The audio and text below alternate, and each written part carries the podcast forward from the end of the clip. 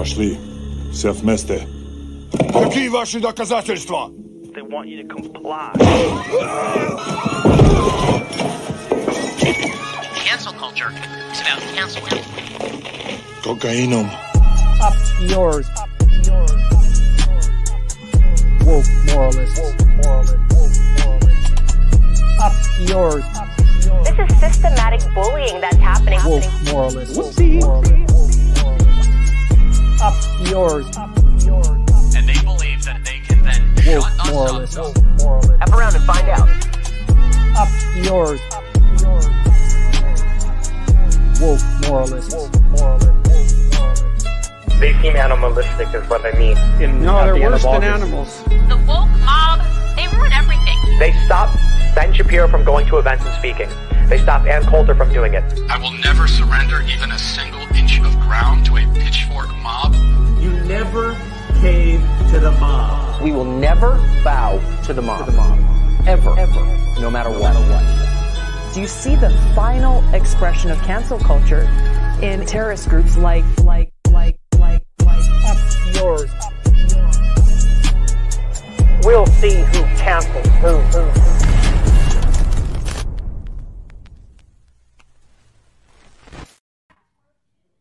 Hey, everybody. Howdy. Hello. There's Ben. Hey, everybody. Hi, friends. Hi, Ben. Hello. Your mic's not hear you. Mike's not catching. Leftist audio, baby. Every week. Okay. Every single week we have this problem somewhere. Yeah.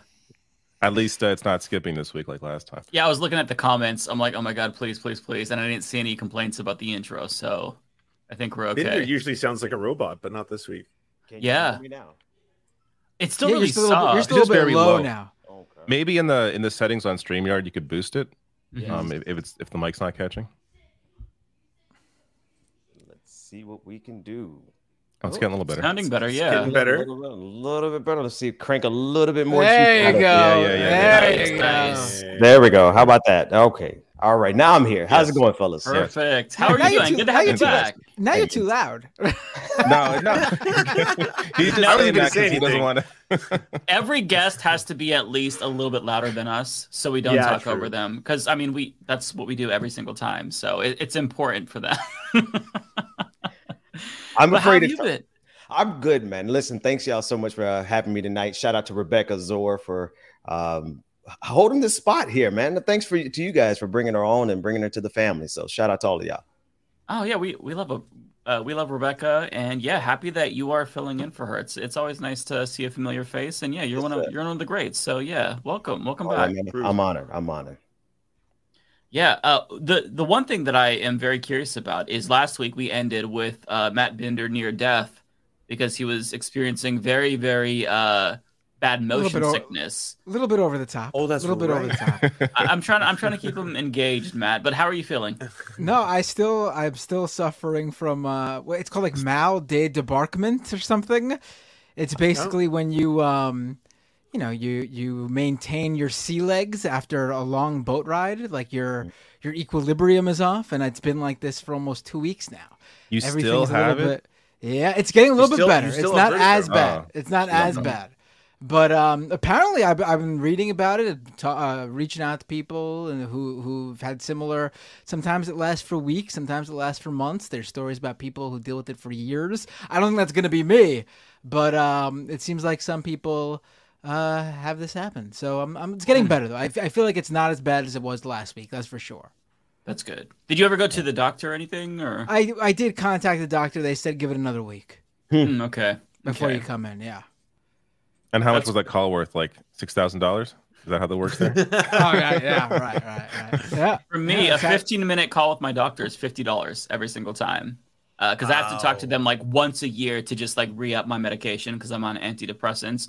And every single time, $50 just to be like, yep, still fucked up in the head, still need them. So $50. So yeah. I wouldn't call you fucked up in the head. I would say it's pretty natural to be super depressed considering everything we're facing. Even though I understand depression's a different issue, but yes. Yeah, it's a little bit of everything, right? It's a depression, anxiety, panic disorder, obsessive compulsive disorder. I've got check all the boxes. I've got them all. So it's like, yeah, I'm going to need this for at least the foreseeable future, assuming that, you know, I get a new brain or the political climate doesn't change. You know, I'm just need a 10-year re-up on it, so I don't have to pay $50 every single year. Well, did seeing Trump and this latest indictment give you any boost your mood at all? It did actually, help? And the thought of seeing that mugshot, it makes me very, very happy. Mm. Yeah, yeah, but we'll have to see. Yeah. Yeah, I'm really excited for the mugshot and the ensuing memes. I don't know. I think it's going to be great. It's going to be a big boost to lefty morale. I will say, though, that it's gotten to the point for me where it's just like, indictment number, what, 37? I'm used to it now. It's just, they just keep coming in. 4 indictments, I think 91 charges. So, yeah, let me know when something actually happens. Let me know when he's found guilty of something. These are things that are happening. I mean, he's not behind bars, but the stuff is happening. It takes time. It shouldn't take this much time, but it's going to be my question. Does anyone think Trump is actually going to spend some time behind bars? No. No. Yeah, I don't think so. I didn't with the first one. I didn't with the second one either. The first one was about Stormy Daniels. Second one was keeping all of the nuclear codes near the toilet. But the fourth one, I could see maybe a house arrest. I still can't see a judge like actually sentencing a president of the United States to a day in prison, right? But right. The interesting one about this one is that it's not a federal, charges. It's the state of Georgia. So there's nothing that like. You know, a Republican president can do to step in and save him from this one. And there's nothing that the governor. Yeah, I was going to say the governor can't do anything either because of the laws here in the state of Georgia. So he's stuck. If he gets found guilty in Georgia, he might get house arrest. But I don't think I agree with you. I don't think he's going to jail. Yeah, I don't know. You know what? I'm going to be the hopeful one here. I think he will. And the only way that he won't is if he flees the country.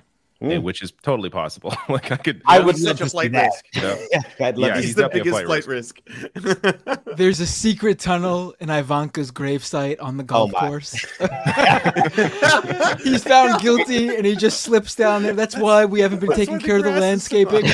But you got to cut the grass to see it, though. That's the problem. Here. Right. That's why they haven't cut it. They've been doing secret construction.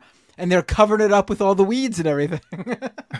I've got to say, though, his behavior is really – it's bringing me a lot of joy because he's acting unhinged as he usually is. But in response to this latest indictment, one of the individuals was Jenna Ellis, and she apparently tried to get some of his money or financial help.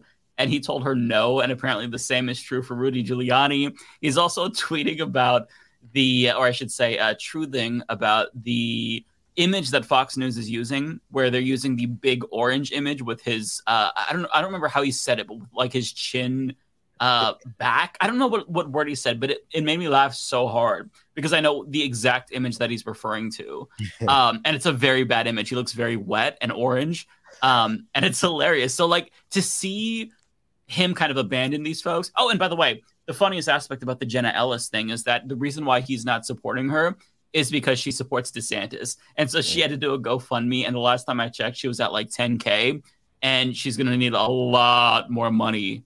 Because, I mean, we're dealing with RICO charges here. So that's not something to fuck around with. So it's funny. I think that when it comes back to who's going to go to jail, it's not going to be Trump, in my opinion. But I think some of these cronies will, right? I mean, maybe Rudy Giuliani. I could see that. Him, maybe house arrest. But, I mean, somebody in this circle is going to go to jail.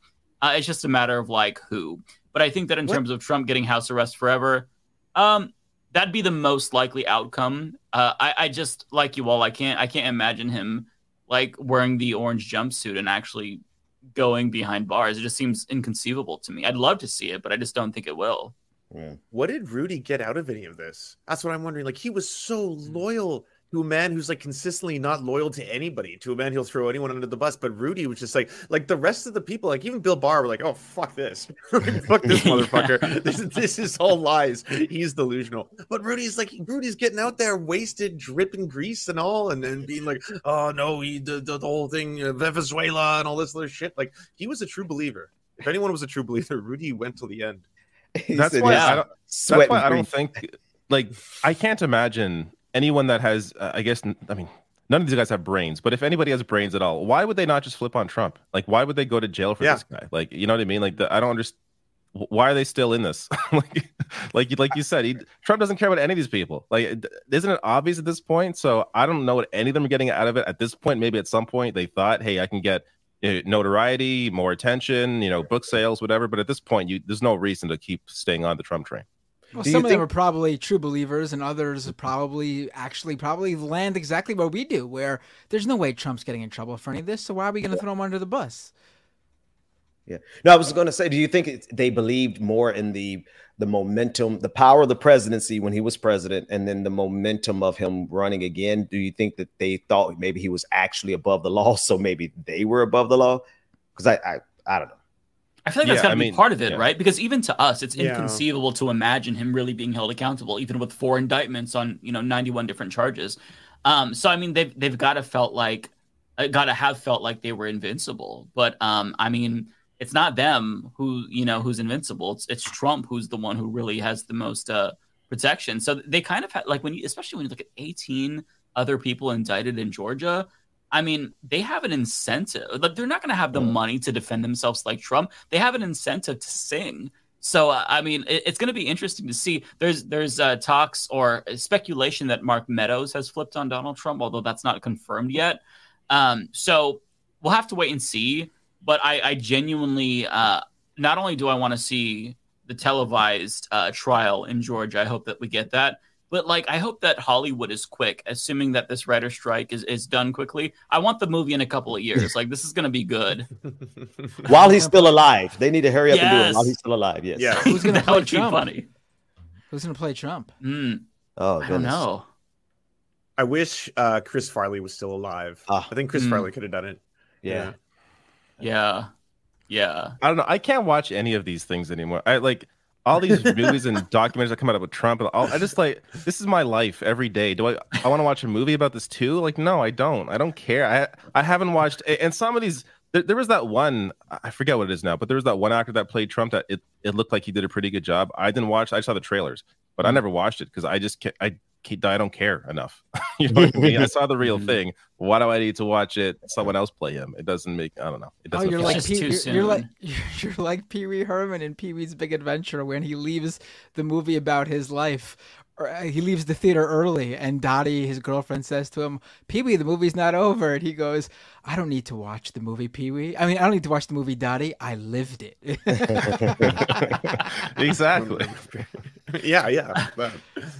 Yeah, we would feel differently if he was out of the picture, though, right? Like, it'd be easier to consume the media and look back at the historical event if we weren't currently living through it. That's the problem, right? Because we don't know what's going to happen. Like, his supporters are batshit fucking insane. Are they going to do another, January 6th? They're not showing up, though.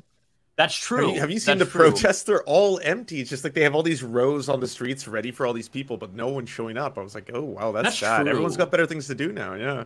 I think what we're going to see is probably what we saw today, where there's, like, these individualized incidents. Like, there was a woman, I don't know where she's from, but she threatened the judge in the federal case, Judge Tanya Chutkan, and said she wanted to kill her and kill all the Democrats, and also threw in LGBTQ people. It's like, hey, we didn't indict him, okay? So leave us alone in this, okay? You can kill us with death camps. It's any excuse to kill them. Yeah. That's what that is. Yeah, it's like, come on, man. Like, give us a little bit of a break, okay? But yeah, so I think that things like that are probably going to be more common. I think that the January 6th thing, to see how he abandoned them, I mean, even though these people are very unhinged, I mean, self-interest, self-preservation, that's still going to be at the forefront of their minds. So, yeah, but how many of those people did he abandon that are still like, yeah, Trump 2024, baby? I mean, that's true. I mean, there have been a few, like, I've seen that have come out and been like, man, my eyes have been opened afterwards, and, good for them. But I mean, the vast majority have not turned on Trump. Speaking of which, do you want to see some of these freaks? Here's a... Ooh. So this was Walter Masterson. I think we shared a video of his before. He's like a comedian who interviews these people. Here's this speaks for itself. I'm happy right now because I haven't seen near as many rainbow flags and rubbish as we seen last year. Making the kids wear these flags and these hats, yes, right? And it's like, don't make kids wear these flags and these hats and make it their entire. Absolutely. They make it their whole identity. They've got the shirts, they've got the flags, they got the hats, they got the shirts. It's like, hey, it's foreshadowing. Oh, that's the hip hop guy. Yeah. With these flags, they're waving it in our faces. Right. I don't care if you're gay. They just don't wave this flag in my face. These flags everywhere that they wave around in everyone's face. It's become their entire personality. Yeah, absolutely. You have these people with their flags and their hats that they wave around in everyone's faces, and it's become their entire personality. I live in a place where everybody is gay. Whoa! What? Where's that? Hell yeah! No, that's really busy. You should have seen how it looked. Me trying to just get on a flight to get down here with a MAGA hat on. They treated me like I was Osama bin Laden. It's become harder to be open about your identity nowadays. Right? Yeah, people just need to speak up. They need to say what they believe. I'm a straight male as well. You're a straight white male, and I'm proud of that. You should see my truck. I can't see out my back window because I got so many bumper stickers. Just on a Saturday or Sunday, I got nothing to do. I put my flags out and I ride through town to remind everybody. I can't wear a MAGA hat in some places because, some people don't like that identity. Can you imagine going someplace and being attacked just for your identity? That's crazy. Like right against the Walter Masterson there. Really good. That just amazing, these people. Yeah. Yeah, and the irony is completely lost on all of them. Everybody go subscribe to Walter Masterson. He actually he did another where he went to a forced birther rally, and he was pretending to be like pro forced birther and trying to get them to sign a petition for like universal daycare or something like that, or maternity leave. And there were some that were in support of it. But a lot of them were like, no, this sounds like some liberal shit, basically. Really funny stuff. He's able to flawlessly get them to expose like how their worldview is just so shallow, and it's all just based on like reactionary, emotional bullshit. At that same rally, had a pack of cake mix and some like milk or whatever, and just started mixing it. He's like, "This is the same as a cake," and just started spilling it all over himself. It was it was art. Yeah. I'm curious to know where that guy lives, where everyone is gay, because that sounds very sus to me. Maybe just a quick vacation. Where is that island at? Yeah. Like, why are you still there then? Are you like inadvertently telling us? I'm something? The last straight guy, the last straight man in America. Was he complaining or was he bragging? That's right. God, I love these people. They're driving me crazy. See, we have to deal with their bullshit probably for the foreseeable future, so we get to make fun of them. I don't feel bad about that at all. Mm. Thanks. What do y'all think is going to happen in terms of like he's still the front runner, right? Like the Republicans aren't really pushing anyone else. DeSantis is fucked, as far as I can tell. It's going to be Trump, right? Just mathematically. I mean, I can't imagine anyone else. I don't know what happens. I have no idea how this plays out. Will he actually run from jail will he run from court? Because he has to show up in federal court. I don't know if he has to show up but I know in state court in Georgia, he has to be there during the trial. So I don't know how he's going to pull it off, but the Republicans really are screwed at this point. You'll never catch me. He's running that. You can't catch me. Imagine like taking time to campaign in between your trial. It's such a bizarre fucking situation that we're gonna find ourselves in. He's the guy who can use that to his advantage though when it comes to campaigning. I don't think he'll have a problem with that. To be fair to him, he has a really good campaign message. Let's check it out. His interview here on Larry Kudlow. Here's what he's really focused on. You'll be able to buy an electric car, but you're going to be able to buy every form of car that's made. You've got to have choice, like in school. We want school choice. We want choice for buying cars and washing machines and all of this stuff. I mean, the dishwashers, they were telling me you have to run it 5 times because it hasn't got enough water. So what they do, on. They end up using more water. I mean, the whole thing is crazy. It's so stupid. This is the same shit he's been saying forever. This is where we get to if you still think you can convert anyone who still supports Trump, I think you're out of your goddamn mind. No, you can't. You can't. Right. These people, anyone that still supports him, they are gone. I'm sorry, they're gone. They need to figure out their own shit up. Maybe, you know, in 20 years they'll either die or like realize the error of their ways. But at this point, there's no hope. Mm. How embarrassing must it be for DeSantis to be losing to this guy, though, right? Yeah, so, no shit. I mean, like, he's 4 times indicted, twice impeached, and Ron DeSantis' plan for this upcoming debate is to not attack Donald Trump when Donald Trump is a front runner. So right. That's just how horrible of a candidate DeSantis really is.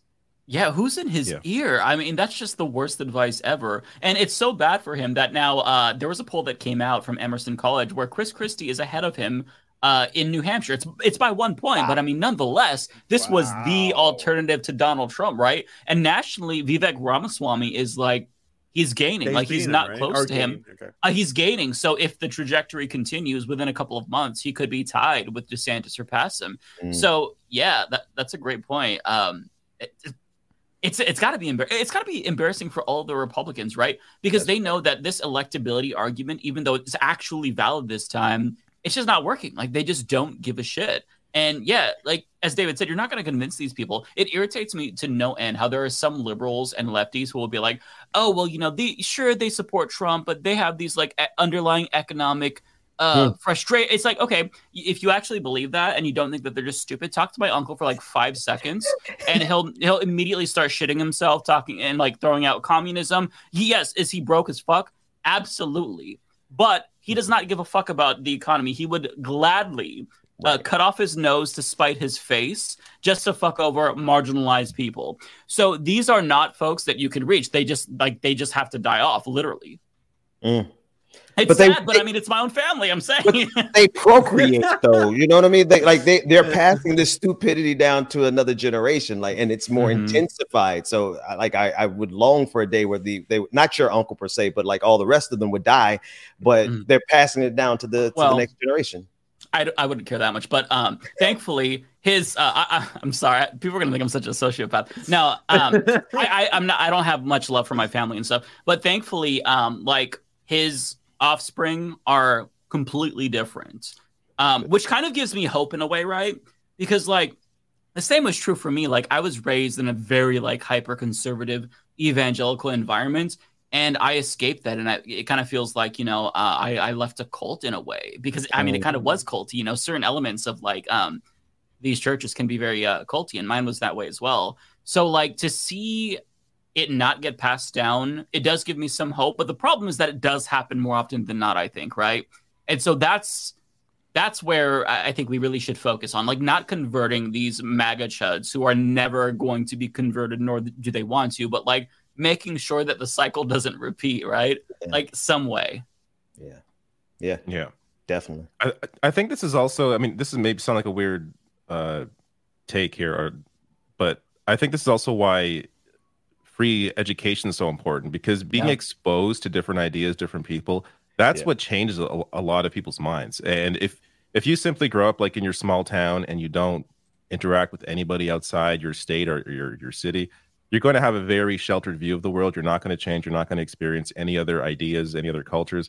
So being like having access to higher education as easily as possible is, I think, one of the best ways to get out of any kind of rut like this, because you have then a population that is raised to that experience other kind of perspectives and cultures and people, and they change their minds.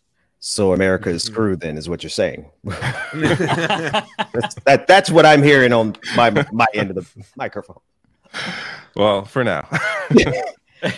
No, I was looking at the clip coming out of Texas, like just how much they're working to destroy the education system in the United States, right? They had like, I don't know, some 400 teachers jam-packed in a hallway trying to get their certifications and everything ready to teach this year, right? Normally, you will never see that in a school system, but in Greg Abbott's school system, you're seeing the complete and total breakdown of the entire education system. So when I heard you say that, I said, David really must not be in the United States, because they are doing everything they can to make sure they keep the body politic as stupid as possible. Mm-hmm. Yeah, absolutely. Yeah, that's why they're doing PragerU in Florida, right? Where oh god! When I saw that, I like that. So bad. Yeah, I felt terrible. Like just imagining those kids like not realizing what they're being exposed to, the garbage they're seeing. I saw R.M. Brown cover it, and like some of the videos that PragerU is putting together for this for these kids, it's so ridiculous. Like they complain about politics in schools, and then in the next clip, they're somehow finding a way to insert communism into a discussion when they're like building something with popsicle sticks. Like it's really bizarre. Like they're mixing like children's like art with their crazy right wing garbage. It's disturbing, but also in a way it's funny because you it's something I never imagined that you could even like accomplish in any way that would actually be put into an actual school. And now you have a state like Florida where this is what they're looking at. Yeah, it's not even subtle, too, which is the thing. Like, I did a video on this, and the propaganda is so overt and in your face that I think that, in a way, like, if that child or young person has even a little bit of intelligence, they're going to see that it's bullshit on its face. Like, I was watching one of them where these two kids, this is a cartoon, went back in time to talk to Booker T. Washington, and they were like, "But I was just going to bring that up. Yeah, but Mr. Washington, don't you think America is bad because of slavery? Aren't you ashamed to be an American?" And he's like, "Of course not. Yeah. Of course I don't think there's anything wrong with slavery. I'm actually more proud because we got rid of it." Like, what the fuck? That's so wild. Yeah, it's so insane. Yeah. So I don't know. Like, I remember seeing propaganda in schools, right? Like, I don't know if you all had D.A.R. as well, but I had D.A.R., the Drug Awareness Resistance Education. You get the lion stuffed animal to sit at your desk. That really got Bender, I can tell you that. Great logo. Great logo. Bender, the straightest edge man on earth. It's funny because the straight edge like hardcore scene sort of ironically like took that D.A.R. logo as its own, and they like actually that's why I have a D.A.R. hoodie, because it was like a thing in the scene for a while, but. Yeah, the background of it is it's not good. It was like it had like a religious bent to it or something like that, right? And propaganda, But the overall message is kids don't do drugs is a good one. It was so funny because I absolutely I was a little sheep as a child, and the officer who would teach in my classroom was the officer who arrested my brother when he violated a restraining order when I was a kid. I'm like, "Hey, are you officer so-and-so?" He's like, "Oh, yeah, how are you doing?" Like, yeah, that's my brother. Like, not, just oblivious as a kid. But it's funny when I think back about it, But, I remember that propaganda. And it was very overt propaganda. And this, I had that through grades 3 and 5. And there were kids already smoking. So apparently it didn't work. It worked on me. Wait, not grade 3 smoking. I think it was probably like 4 or 5 when kids were smoking. Crazy. But yeah, for sure. Wow. Yeah. But it was very propagandistic. It's worth noting though that we all, grew out of that, and we all even the worst propaganda. I'm not saying that we should be okay with the propaganda in schools, but I'm just saying that it's possible to not be in that mindset forever. Like you can hit that propaganda, and unfortunately it can take years off your life, and it takes a while to get to the right place, and you may even still like, I think I still even have like inclinations towards like being afraid of certain things because of how I was, raised in schools on some of that shit. But but it, ultimately we can teach ourselves out of that at some point. Mm-hmm. Mm. Well, and what they do is I think that they don't really understand what's going to resonate with kids, because there was one drug propaganda cartoon from the Ninja Turtles, and I would watch it all the time, but not because of the message. Like the message went over my head. Like I just like the Ninja Turtles. And so if they're going to try to like embed these thoughts into our heads, I don't know. I just feel like it's not the way that they're doing it. Isn't very effective, because for me, like I was very much like, receptive to the propaganda. But then, now I'm not, so I don't know. How do you get that to last? I guess you can't really. How do you get the propaganda to last? Yeah. How do you get it to, to stick? I don't know if you can.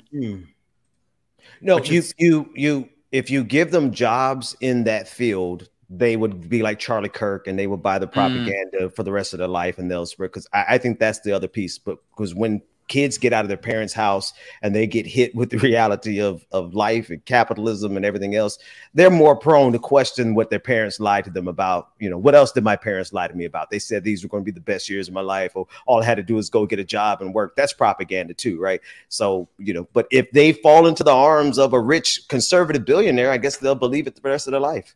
That's true. Yeah. Yep. They have the incentive to do it. Yeah. The real world, regardless, I mean, you could try to shelter your kids from the world and, you know, stop them from learning about things, but the real world is going to slap them, you know, in the face, and it is going to change them. Like for me, my first like major like shock was after like not really leaving the evangelical, but just like stopped going to church, but still like believer, like starting to go to college and realizing, oh, it's bad to hate gay people. You know, like I had no idea that that was the case. And it's like, oh, I thought we were still, I guess I'm, you know, a little bit late to the party. So like all the homophobic things that I would say were now like, I'd get looked at with side eye. So then I had to like reevaluate, and it's like, wait, if hating gay people isn't bad anymore, then am I? No.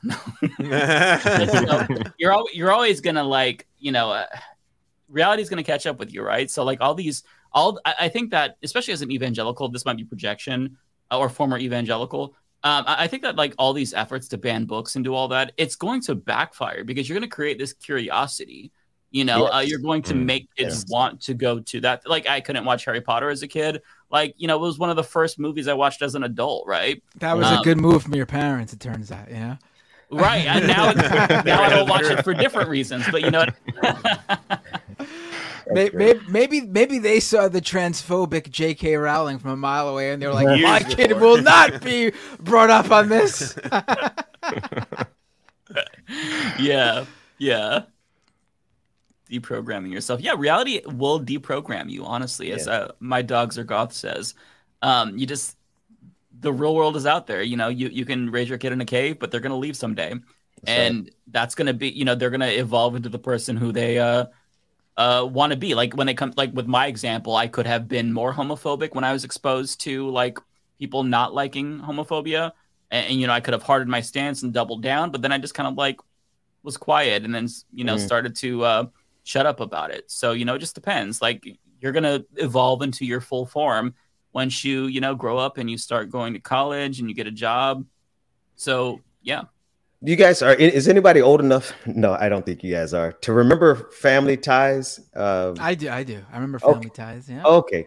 I have a theory that, because the Michael J. Fox character is the opposite of his parents, who are liberals, right? So Michael J. Fox became this Ronald Reagan conservative while he was in high school. I just kind of have this theory that kids are just automatically going to rebel against their parents no matter what. And so they'll eventually become the, and I hope it's not true because I want my kids to be like me.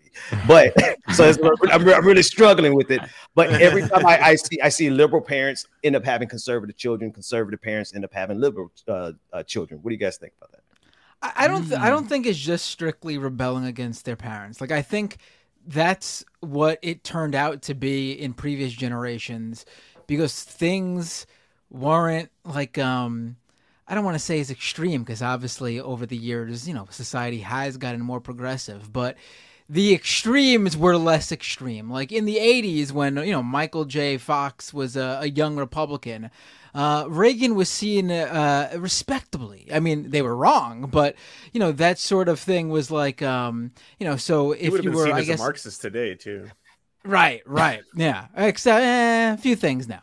But yeah, I think now it's like, I don't think that, like, you know, if kids, you know, go to school and have, you know, friends who are LGBTQ, I don't think they're going to just, their parents are progressive, going to suddenly turn against their friends or something. I think, you know, one thing that could happen, I think we saw this happen a bit with Gen Z, is, you know, they don't, at least, you know, Gen Z, maybe the later Gen Z, they don't really view any of it as different in terms of like, it's a big deal that this is that way.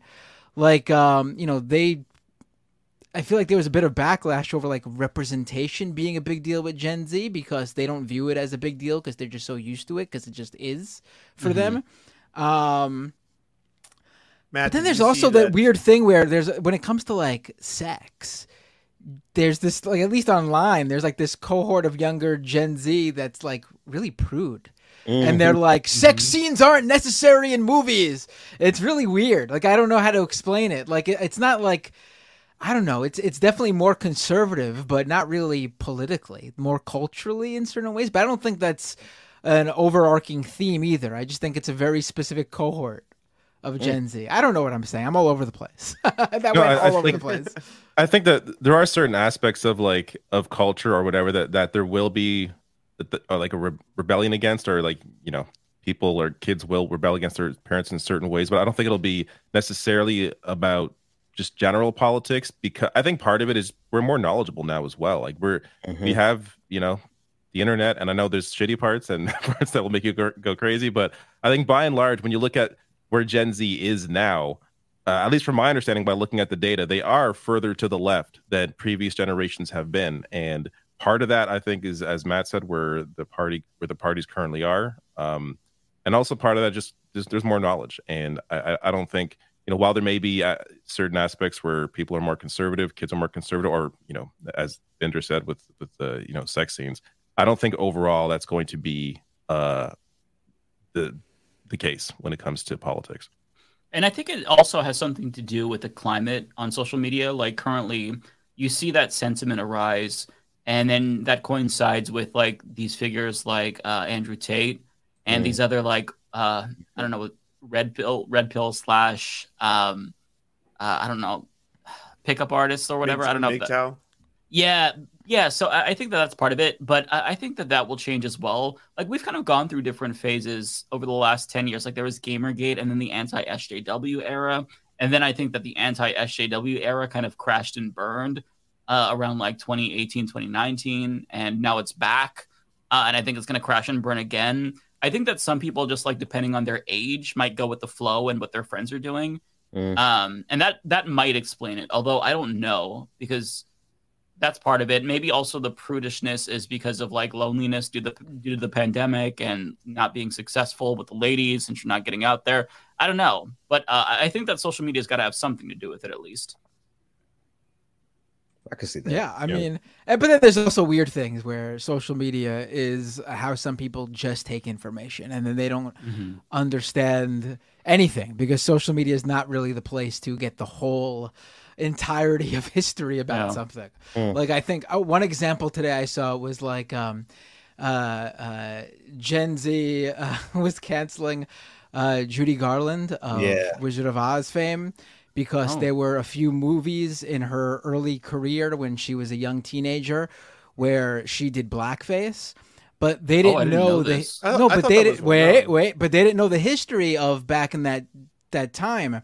Her parents or whoever her guardian was basically signed her away to the studios, like how Hollywood worked back in the days. You signed a contract with the studios, and that specific studio owned you. Like you didn't sign up for particular pictures. She was in an abusive, like a highly abusive, like she was in a very abusive, and so she was forced to do these movies. Also, she's like 15 doing these movies in the 30s or before that even. Like she even understands what she's doing fully then.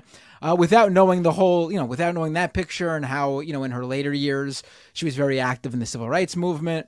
You know, she wasn't some like, you know, racist. That wasn't who she was. Like, I don't think there should be ever an excuse for the use of blackface. I think it's just a case where people should learn all the history. Like if you're going to learn this story, what happened. It's not Judy Garland's fault. I think context matters there. In that specific scenario, she was 15 and not able to do anything. They basically owned her.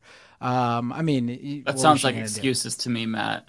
All right. No, I'll say, even though like with the context, it does in a weird way give me hope that Gen Z is like that is a problem for them, right? Because I feel like for them to be cognizant of that, like, I mean, when you look at the older generations, I mean, fucking even like Gen X, I mean, would something like that bother them? So I feel like the more like socially conscious that we're becoming is good.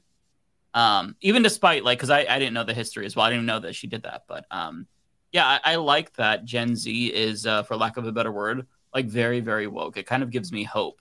It's just a matter of like how much of them will stay this way, because there's the old saying. Go ahead. No, I want to hear the old saying now. No, I'm kidding. No, just like that you get more conservative with age, right? But I feel like that's not happening. It's not happening with millennials, and we'll see if it happens with Gen Z, depending on the climate. But go ahead. The stats that I see usually is that like, what is it? Millennials and Gen Z are the two like generational divides that go in opposition to the ones before, where they go very far left pretty rapidly, which, yeah, I agree with you, is a really nice thing to see. But I think that's one of the scary things about people like Ron DeSantis in Florida trying to pass like revisionist history. Like that's got to be part of the entire program. Like, why else would you want to change African-American studies, queer studies, specifically banning books that are like, you know, directly related to LGBTQ plus people? Like, it's with purpose. Yeah, the same thing with PragerU Kids, right? Mm-hmm. Yeah, I mean, as one thing that I've kind of like learned to adapt to is this notion that nothing is inevitable. Because like I remember in the 2010s, I was watching like this Lawrence O'Donnell clip on MSNBC. I was a young sock damn lib and loved that shit. But you know, he was talking about how, look, in these next elections, and this was just after I think Romney had lost. He's like, it's over for the GOP. Demographics are changing. And what do? Well, they just like, they double down on gerrymandering and voter suppression. So they will adapt, right? So they're not just going to sit by in horror and look at the, projections and see how Gen Z is much more left-leaning. They're going to adapt. And that's kind of what we're seeing now, I think, with the PragerU stuff. Mm. Yeah. The right is also freaking out. Oh, sorry. Go ahead. Oh, I was going to say the right is freaking out about the increase in queer folk, too. Like, I saw a recent Joe Rogan episode where they're looking at those same stats that keep getting brought up to be like, well, it seems like there's more people identifying as LGBTQ plus as ever before, which is like, it's wild. They're still not getting the like increased access to information. People not calling you the F slur every single time you leave the house, all that kind of stuff may increase the amount of people who don't want to be afraid about, you know, self-identifying. Yeah, well, listen, for those who don't know why there's so much more queer people, we are recruiting, okay? We try to hide it, but we are actually recruiting, okay? I got 5 this week, so yeah, you're welcome. You gave him the woke Lyme virus. Hey, Mike, I'm going to tell you, that's going to be a hell of a soundbite that they're going to flip out and say, we found them, we found the one groomer. Well, you know what's funny is that when I was younger, I actually did believe that, and my thought was that, like, oh, they're recruiting because they want to expand the dating pool. Like I was like 17, right? So, you know, brain not fully formed. I actually thought that this was a thing. I mean, this is what I was told, right? Wow. But it's funny. The only reason why I thought that they could recruit was because I was susceptible to being recruited because I know how I felt, right? And so when these people say things like that, it does make me question them. And like, I get people will say, oh, Mike thinks everyone is gay. But seriously, there's so many things that are red flags to me. I think that to an extent that's true. Yeah. But like it comes back to the whole Douth protest too much, right? If you like Chaya Rychik, best example ever, where when she was on Tucker Carlson, she was like, oh yeah, and you know, LGBT, they're recruiting kids because it's so alluring. And like the way I'm paraphrasing, but the way that she worded it was like, oh, she's a lesbian. Okay, this makes total sense. Yes. You know what I mean? So there are things that they believe because they are externalizing their internal struggle, whereas normal folks who don't have, I shouldn't say normal, but you know what I mean, like people who are heterosexual and don't struggle with that, they don't have these feelings. They don't think that they could be recruited because they're not attracted to men. You can't make them attracted to men by putting a dick in front of their face. Like that's not how it works. And you only think that this happens if you want it to happen, if you like think that it could happen to you. So yeah, Mike said it all right there when that slip of the tongue when he said normal folks. Yeah, was it right there. Mike, that's that evangelical coming out of you, man. That's true. Yeah. Still working on deprogramming, right? Not those freaks like me.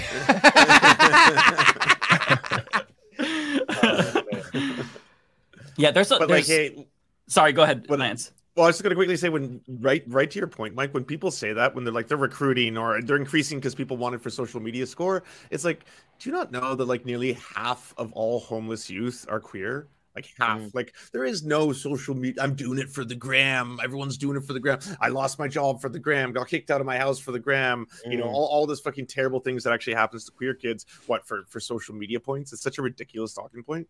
Yeah, and it's not one of those situations where it's like, oh, they're doing it because they want to, you know, rebel against their parents and be cool. Like for me, I came out when I was like later, like I was 22, but I was still living with my parents. Like I had to make arrangements with my friend to stay in her trailer if I got kicked out, because I thought it was like, it wasn't like highly likely, but it was 50-50. Like it was a shock that I didn't come home and see like all my shit packed, because I told my mom, like, you've got to tell dad. I can't do it. I was going to try. And she's like, I don't want to tell him. Like, I'm not going to fucking tell him. And you have to tell him. He's going to find out. And I'd rather him find out now. And so, yeah, I thought that all my shit would be packed. So it's not, if you're going to rebel against your parents, that's not necessarily the thing that you do to rebel. Like, you know, we're all rebellious teenagers to an extent. Like I got into arguments with my parents, but that's like the one thing where it's like, this isn't me being rebellious. You know, there's less risky ways to fucking rebel, like getting a tattoo, you know what I mean? Or getting a piercing or some shit like that. Which I did do. I did get, you know, piercings and tattoos, and they hated it. My dad hated it, actually, especially. He said, when I was trying to convince, so in 6th grade, like all the other kids, like all the other boys had like the one ear piercing, not on the gay ear. And I wanted the one ear piercing. Which was the gay ear again? I think the left ear was the non-gay one, and the right ear was gay. But you had to have, I think, a piercing up here. Although I'm not 100% sure. This is so weird, all this like language back then. Like, so yeah. I was trying to convince my dad as a 6th grader. I'm like, Dad, it's not gay if you get it on this ear. He's like, no, if God wanted holes in your ears, he would have put holes in your ears. So I like made him talk to the pastor. I'm like, no, but see, you adapt with time, because I was like the only kid without a fucking piercing. And so the pastor was like, oh yeah, your dad is right. I'm like, God damn. Finally, it was my mom who convinced him. I didn't say that as a kid because I loved God, but like, you know, I'm thinking, how do you like? I mean, let me adapt. And so that was my little act of rebellion. But yeah, I had a piercing on the non-gay ear. Yeah, it was very. Listen, honey, very there's straight. Nothing gay if Mike wants a cock ring. Okay, let him get. Oh my. Oh. Yeah. That's a throwback, though, the gay ears. I haven't thought about that. Yeah, I had forgotten. I'm pretty sure that still exists. I don't see any guys with their right ear pierced if they're, you know, I mean, I haven't looked at recently, but I'm pretty sure it's still a thing. I was hoping that went away. I see most dudes just have both piercings now. Like, I rarely see somebody with one piercing. Yeah. I have gauges, so I don't know if you can have, like, one gay, like, stretched ear. I don't know what the parameters are with regard to that, but you know. What's a gauge? I'm sorry. What you say? You have gauges? Yeah, it's like a. That's when they stretch your ear. Oh, okay. Yeah. A ring. No, yeah. I thought. Okay. Right. Yeah, I don't know if it's still a fad nationally, but in Portland, 99% of us have it. So. I didn't know if you were saying you were gauging the amount of gay, you know, like D.A.R. That's what I took it. It's a 5.4 on the Kinsey scale. Oh. Yes, Jules called me out in the chat room. Oh, sorry, guys. I'm going.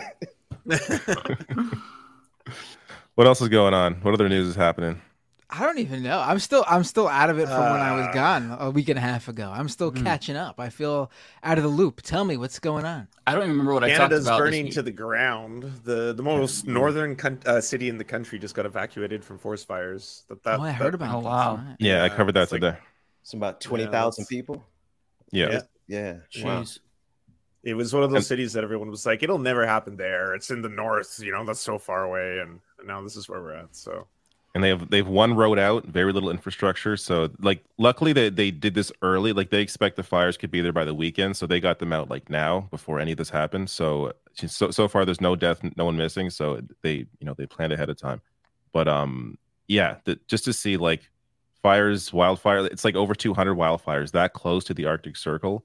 It is just like, it kind of reminds you that there's no place that's safe from any impact of the climate crisis.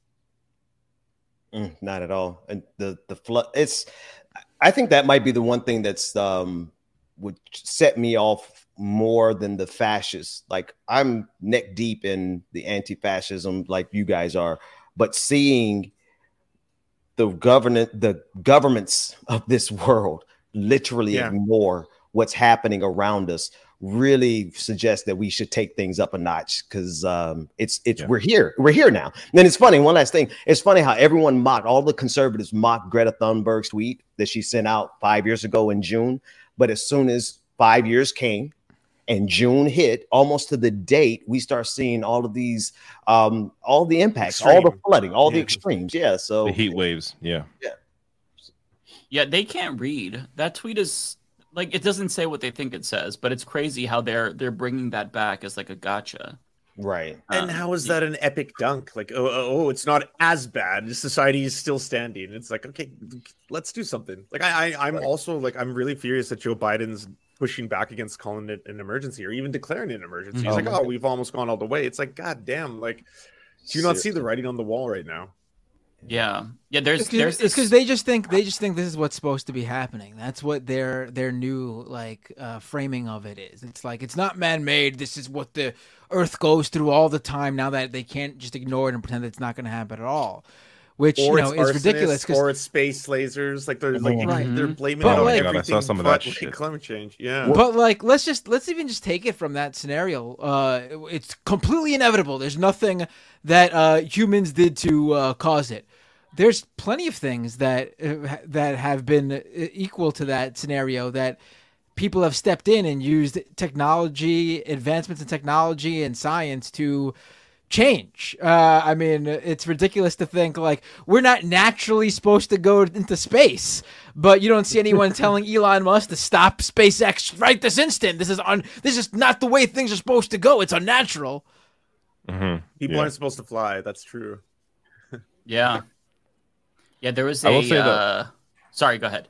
I'm just going to play a clip here because although I do think Elon Musk should shut down SpaceX and we should not follow him to Mars. So that one I agree with. If they want to take that up, I'm on board. This is the last clip I have from this Kudlow interview, but Trump has the answer to climate change, all right? So let's... I'm excited. I haven't heard this. And they're taking our appliances away. Well, they're taking our shit. What? Heaters. It's all in the name of climate change. Yeah. So you remember when we were having a discussion about it, they sell, if you buy a new house, you have water that doesn't even come out. Even if you're in an area that most of the country has plenty of water, called rain from heaven. You know, it comes right from heaven. From heaven. Beautiful rain. Nice. You don't know what to do. Some places have so much you don't know what to do. And yet they have restrictors on the showers and the sinks and on washing machines where they don't give enough. Okay, back to the wash. Okay. It's more the rains from heaven that I was really impressed by. Like, wow, they have so much that they don't know what to do with it. So much rain from heaven. Yeah. Listen, whenever there are bad wildfires, everyone just needs to go to their bathroom and masturbate. Make the angels cry so it rains a lot. Okay. Okay. I see what you did there, Matt. That was a good overlay of evangelicalism. All right. Those are rookie numbers. You just got to get those numbers up. Yeah, man. There is this report that Shell is trying to get influencers to sanitize their image. And they're not making them do climate denialism. They're trying to make it seem as if they are they're fighting climate change by doing carbon offsets with everything. Oh. And so there's apparently, this is a report in the latest, like Philip DeFranco, and there's like 100 different influencers that have taken the bait for it. And yeah, so that's what they're trying to do to convince younger people that, you know, these fossil fuel companies who are destroying the planet for short-term profits, they're not actually the bad guys. See, they're actually helping the situation. And it's crazy how quickly they've moved the goalpost, right? Because I think like 10 years ago, that's when like Jim Inhofe was taking a fucking snowball to the Senate floor and they were just denying it. But then 5 years later, it's like, oh, well, it's happening, but it's not man-made. And then it's like, oh, well, it's happening. And maybe it's man-made, but it's not that big of a deal. It's going to happen anyway. So it's just crazy how much they're scrambling. I'm actually surprised. Delay and it's working. I'm actually surprised. I really thought Trump was going to go to his old favorite where he would go, I remember they called it global warming. Now it's climate change. Global warming, climate change. Oh, it was supposed to get warmer, but now things are cold. It's cold. It's cold here. Did you see that Ben Shapiro came out and then he's like, he actually had to admit it. He's like, okay, it's hot. It's really fucking hot. Well, thank God we live in a time and an age when we all have air conditioners. Turn on your air conditioners. That was it. Like, that was the extent of it. Well, that's a very American take, even, because in a lot of countries, even in like Europe, in the UK, I hear this is like a big thing in the UK, where like it's been over the years getting hotter and hotter there, and ACs are not a normal thing in the UK. Like buildings and homes don't have like the built-in AC infrastructure like buildings in at least here in New York City are built with. So that's not even, and it's not even like, oh, it's in industrialized nations, not developing countries. No, literally in industrialized nations, in some of the biggest countries on the planet, the AC is not a normal thing. It's not a thing that they ever needed, really, until now. Yeah, I can't remember ever renting an apartment that had an AC built in. In Oregon. Well, here in New York, it's not if it's not like it put in the wall. There is like the opening in the wall a lot of times for the AC. If you could buy your own AC and just fit it in, yeah, that's what I had to do. I had to buy like a used AC a long time ago because it's just you can't survive with that one now. I'm curious. I don't know why I always get these people. Do you think these people actually believe what they say, like the climate deniers? Do you think they actually believe that climate change isn't a problem? Or do you think they're sociopathic enough to believe it? Don't care. Let's make this money. And whatever happens to our kids and grandkids doesn't matter. But I think there's sociopaths.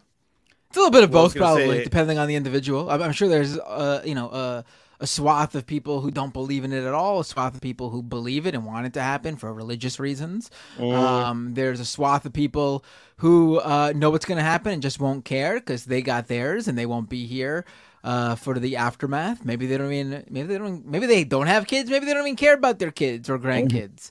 A lot of selfish people in this world. So yeah, I think it's a combination of all, and probably others who other scenarios that I haven't even thought of yet. Probably some bizarre people who wish they were, cavemen living through the Ice Age fighting woolly mammoths, and they dream of the scenario where they're where they're Neanderthals or something. I don't know. I think that Ben Shapiro in particular, I think he knows, though. I think that he is very much aware of what he's doing, and he's making a choice for money. And I think that he just hopes that like the money can insulate his children and grandchildren from the worst effects. There's certainly those who have drunk the Kool-Aid. I think Charlie Kirk absolutely really gone mentally. He's a believer in all this stuff. Matt Walsh too, but like Ben Shapiro, I think that he absolutely knows what he's doing, and that's what makes it more like nefarious and sick. Because as egregious as he is, like there is a level of intelligence that you don't see there. Like he's much more savvy in the way that he presents arguments. But I guess though that makes sense, Mike, because if he can balance organizing with fascists being Jewish, then surely he could balance destroying the planet and being a propagandist for oil companies while his children are going to be here to suffer afterwards. So that's the kind of guy Ben Shapiro is. I agree.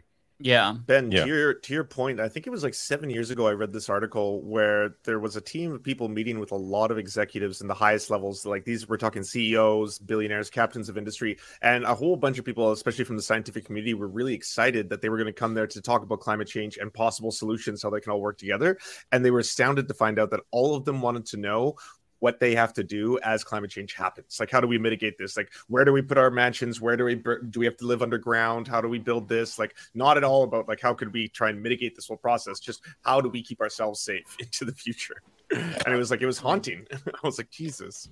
Yeah, it's scary that we're still talking only about mitigation, because one thing that doesn't get focused on enough is climate change is here. And so you have to focus on adaptation, like focus on what is already going to happen inevitably. And so you have a ton of vulnerable people, a lot of cities without like cooling centers, nursing homes in particular that are going to be vulnerable. Like I know in 2021, when we had our 115 degree heat wave in Portland, none of us were prepared for that. like my mom's plants were scorched, and I think like 100 people died, and it affected people disproportionately in nursing homes. And so like you've got to just accept it's here to an extent. We should still try to prevent further increase, but like we've got to work with what we've got also. And I think people are just kind of like we're the frogs in the boiling pot, and it's to the boiling point, and we're just like, man, we've got to stop it from getting hotter when we're boiling. You know, it's scary.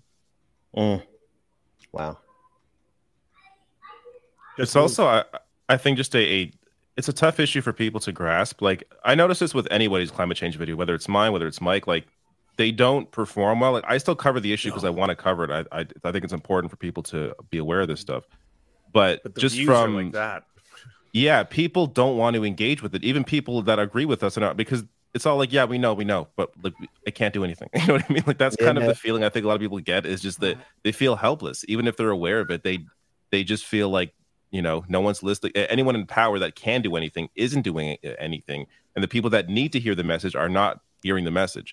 So it just feels like we're going in circles, talking to the same people, saying the same things that people already know, and people don't want to engage with this, you know, this topic that is just very daunting to them because they don't know how to deal with it. Right. Mm-hmm. I appreciate the heads up for that, David. I'm just going to leave a note for myself here.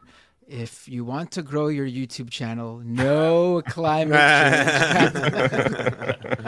Well, I like what you were doing, David, where you would hide them in your videos. Like, you'd be showing me a video. Yeah, I've done a few like that, where it's about something else. Trick. Like, that's a smart trick. Yeah, it's good. I did a Hunter Biden video that I didn't care about. I didn't care about Hunter Biden at all. So I introed it, Hunter Biden, and then I went straight to climate change. And it worked. I mean, it didn't do great, but it worked better than a typical climate change video would. So yeah, if you don't, it's like, you know, hide the pill in cheese. If you don't do that, they're not going to want it. But you know, I used to get really frustrated with that, right? Because it is like, it's demoralizing. How did you see people?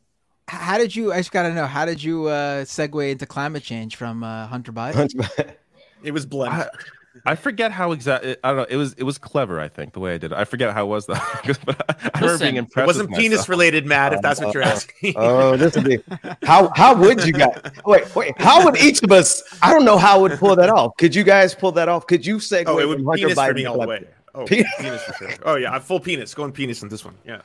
There was one video I did on climate change. It was about there was some bird going extinct, and the bird. I think the bird was called. Yeah, the great tit. So I was like, great. Like, I think the title was something like "Great Tits are going away" or something. Yeah. And the thumbnail was like a guy looking at his computer, like, "Oh my god!" So, you had no idea it was a climate change video. The Earth is going up in smoke, like his crack pipes. You could do. Yeah. That works. Yeah. Wow. That's all I got. Well, you know, listen. You. Can I got one. Anything. I got one. If we don't do something about climate change right now, the only skiing you'll be doing is off of Hunter Biden's coffee table. Okay.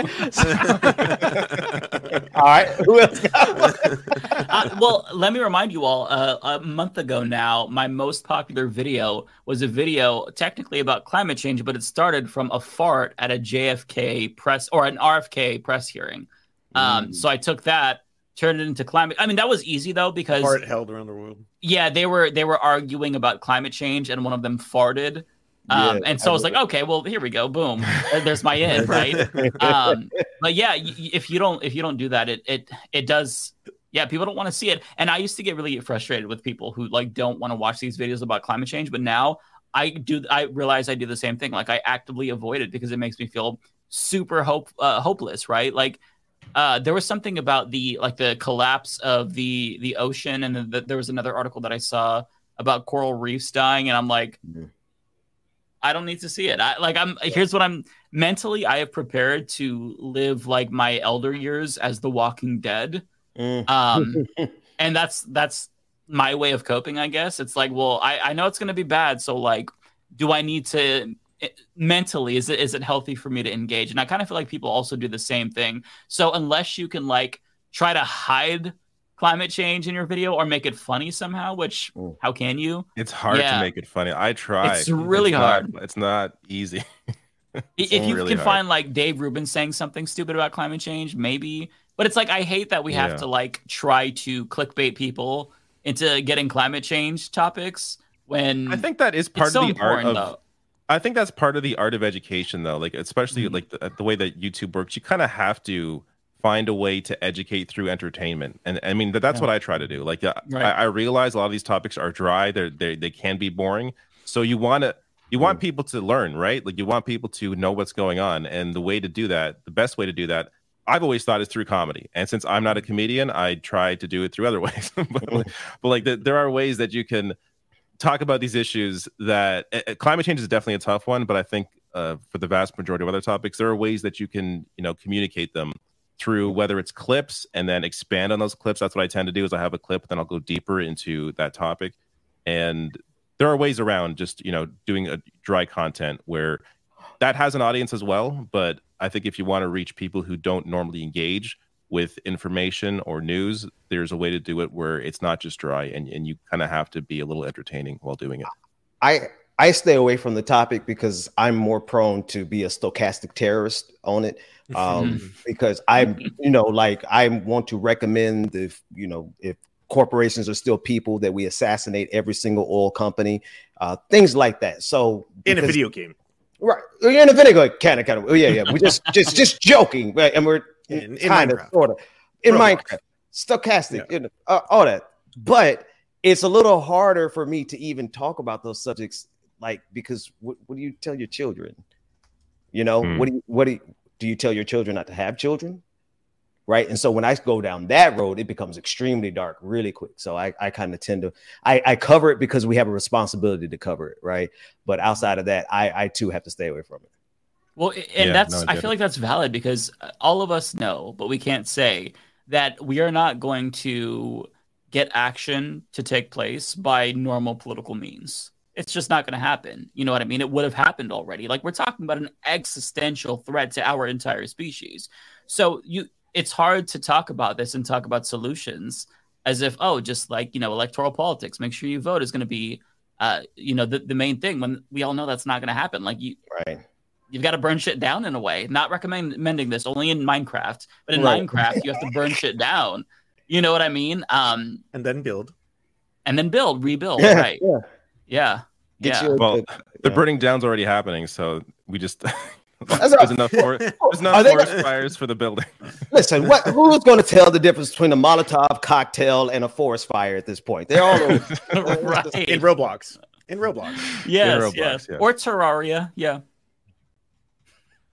Speaking of climate change, there is there's an airport, Frankfurt Airport, that is apparently underwater. Yes. What? Yes, completely. Oh my God. We've this tweet here. We've gone from seamlessly from airports being blocked by climate activists to being blocked by climate impacts. Wow. I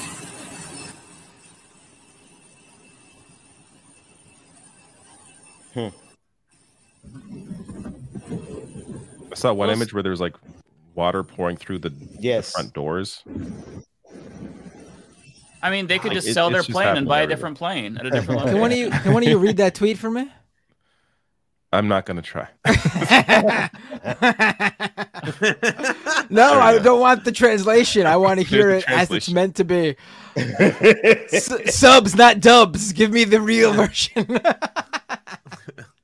It's a beautiful language. It is a beautiful language. One that I think is very hard to not sound a certain way, though, while speaking. And yet they speak flawless English every time, too. Oh, my God. Yeah. Very good. You guys kind of, I see the hanging out with y'all really does bring out some of the darkest and worst jokes I have in my repertoire. But also the sillies, right, Ben? We're silly. Yes. We're going to keep it lighthearted. Yes, thank you. That's crazy footage, though. That's... Yeah, there it is. That's the one. Jeez. That's the one. Wow. That's horrifying. That looks like Mission Impossible. That's wild. Yeah, that is crazy. So wait, what is this? Is this from? Was there a storm or rain, flooding, or did something give? Did some I have to imagine it's a never-ending storm. I'm not sure what else it would be. What's headed to California? It looks like BioShock. Yeah, California might be hit by a hurricane. It looks like. Yeah. First one in 80 years that they've been hit by in that region. So Jesus. They're expecting. California gets it bad with the wildfires and then the fire tornadoes and all those other things. 2 to 3 years worth of rain in a matter of days is what they're predicting. Okay. Gee. Oh yeah. Wait, the hurricane's name is Hillary? Come on. Yeah, you can get warm over that. Come on. Check emails. Hurricane Hillary. You got to be kidding me. Should have voted for me. Show you for voting for Bernie in 2020, California. Lock it up. Lock it up. Oh, man. Yeah, I should probably look at the path of that because... You know, California is my neighbor, right but there. Yeah. I mean, depends on where in California, right? But I'm in like northern Oregon, so hopefully we'll be okay. Hopefully everyone's okay, but yeah. If it reaches you, Mike, then it's time for us to escalate in our climate activism. Goodness. Our quote activism. No. Yes. No. Our videos, our YouTube videos. Yeah. Yes. We'll kill all our channels by covering climate change even more.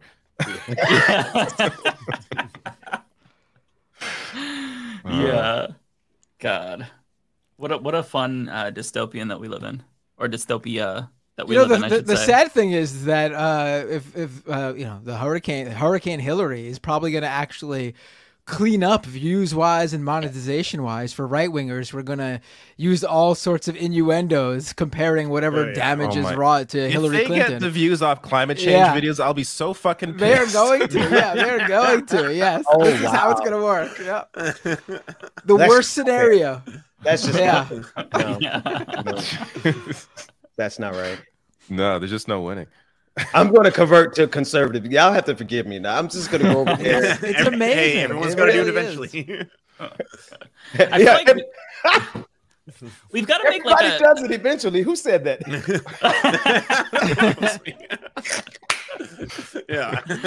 You know what you've got to do? You've got to make...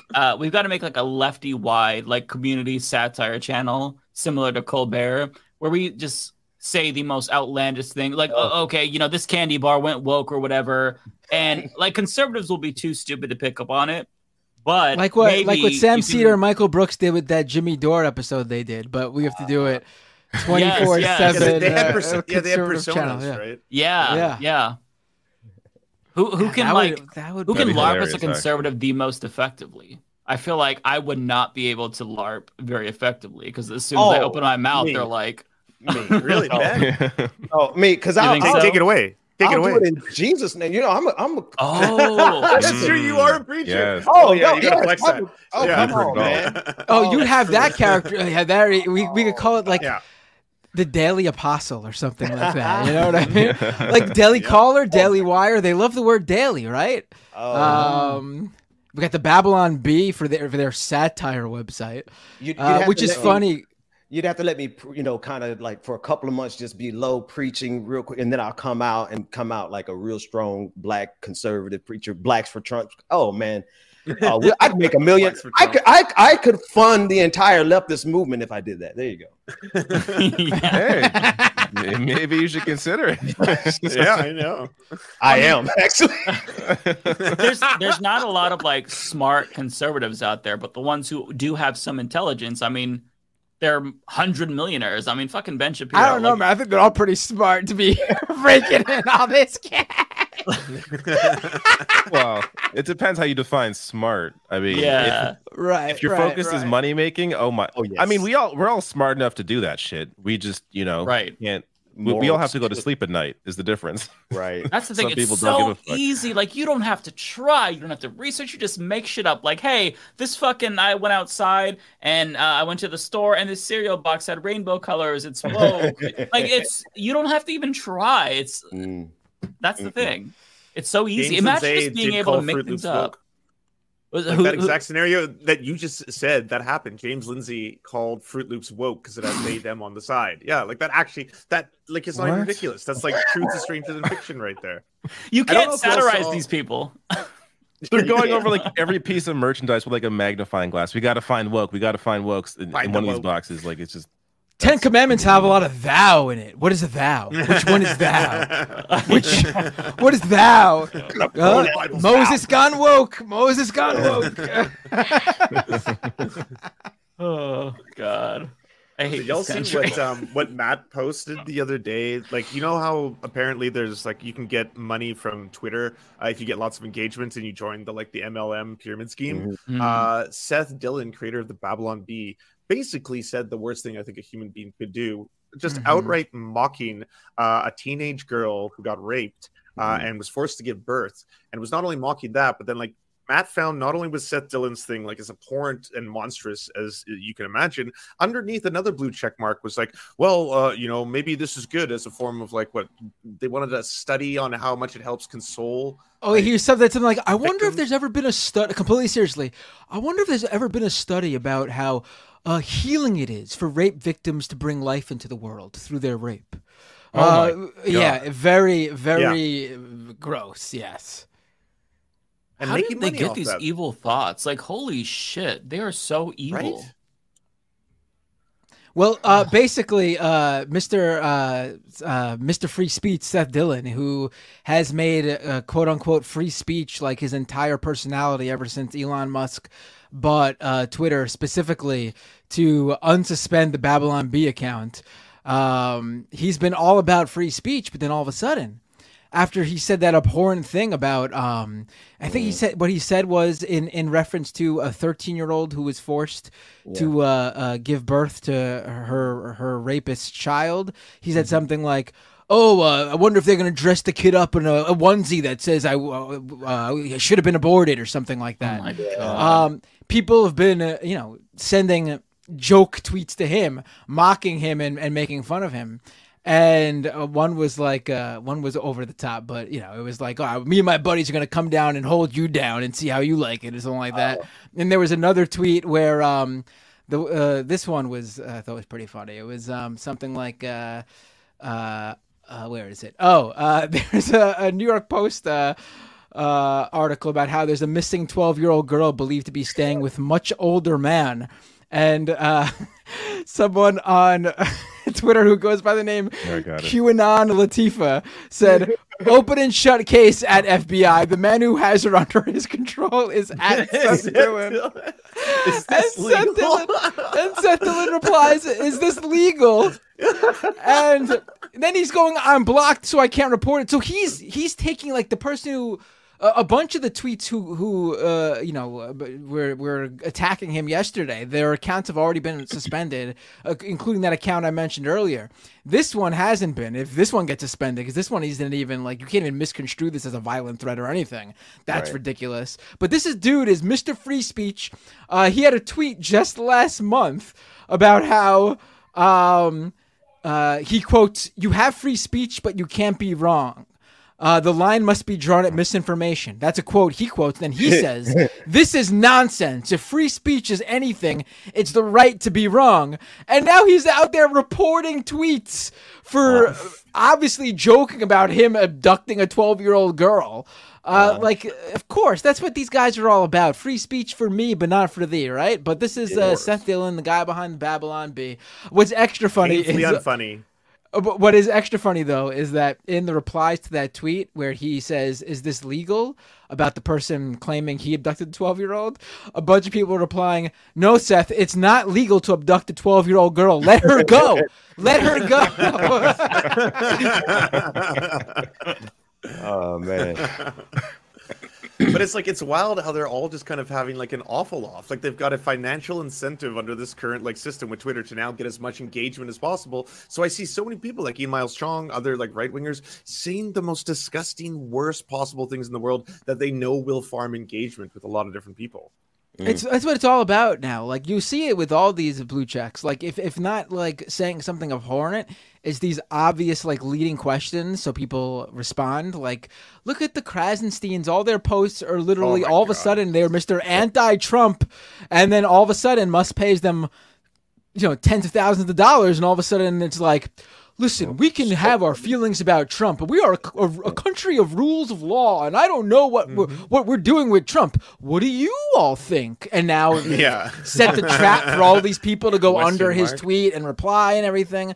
Like, it's ridiculous. It's so, like, degrading to do that. I could never, and I have a blue check because it was deigned upon me by Musk, but I could never. Are you getting paid yet? It's so demeaning. I submitted my application. I thought, you know, if I have it, why not? And yeah, of course. I have not. We'll see what happens. Mm. Hmm. I'll let you all know, and I'll be completely transparent about it. The whole point is to see if he does. So we'll see if all of a sudden the coverage of Mashable becomes slightly positive towards Elon Musk now. I mean, honestly though, if he pays me, I would be getting paid for literally like 6 months of doing nothing but like completely shitting all over him. So I would just continue doing that. It's why fix what isn't broken for me, right? I mean, yeah, I think there's a 0% chance you get paid. Yeah. No, I mean, considering he's the one paying for your blue check, it's probably going to go to him, right? Well, he's not actually paying for it. Like, it's not like $8 every month is coming out of his account. He just told them to, like, flip a switch. Yeah. No, I mean, if he's not watching, considering they're not paying Cat Turd, like, I don't think they're going to pay you. Cat Turd. Well, I'm sure Cat Turd got paid. I'm sure Cat Turd got paid now. Oh, okay. I'm sure they just paid a bunch of people in August who weren't part of Musk's initial batch of favorites. They didn't get paid that much. It was like people who shared it got paid a couple $100 or whatever. Yeah. But like, I did a piece earlier this week. This great indie researcher, Travis Brown, has been tracking X Premium subscriptions, which is now what Twitter Blue is called since it started, and he got me the latest data. And what's really interesting here is not only did, you would think that like, oh, Musk did this whole thing, this whole promo where he paid his favorites tens of thousands of dollars for just tweeting. They must have opened the floodgates for Twitter, for X Premium subscriptions, right? Well, no, it didn't. Over the past 6 weeks, only around 90,000 people subscribe to X Premium, which is in line to what it regularly normally is. In fact, it's less than when he threatened to take away the verification badges from the legacy check marks. So, like, the promise of a big payday, which you would never get, it's only for Musk's favorites, that wasn't even enough to sway a significant number of people. And on top of that, something like 38%, somewhere around that, don't even have 38% of X Premium subscribers don't even have the 500 follower requirement to even be able to apply for monetization. So if you're wondering, where the monetization money is coming from, it's coming from that group of people who can't be monetized and they're just distributing that. Like, it's the only way that makes sense. Like, the idea that this is coming from advertising revenue is automatically suspect from me because Musk keeps claiming that it's not based on impressions, because it can't be based on impressions because not everyone's impressions count towards monetization. It's only impressions from other people paying for X Premium. How do you count that? And then how do you decide how much money from your advertising revenue to disperse based on that? There's no other platform that does anything like that because you can't make those calculations. So I fully think that when he says you're getting paid advertising, it's bullshit. I think there is a specific amount of Twitter premium subscriptions that they know will never convert to people who could be paid, and they're using their $8 a month in a pool and dispersing that to people. It sounds like a Ponzi, right? But that's basically what it is. To what end?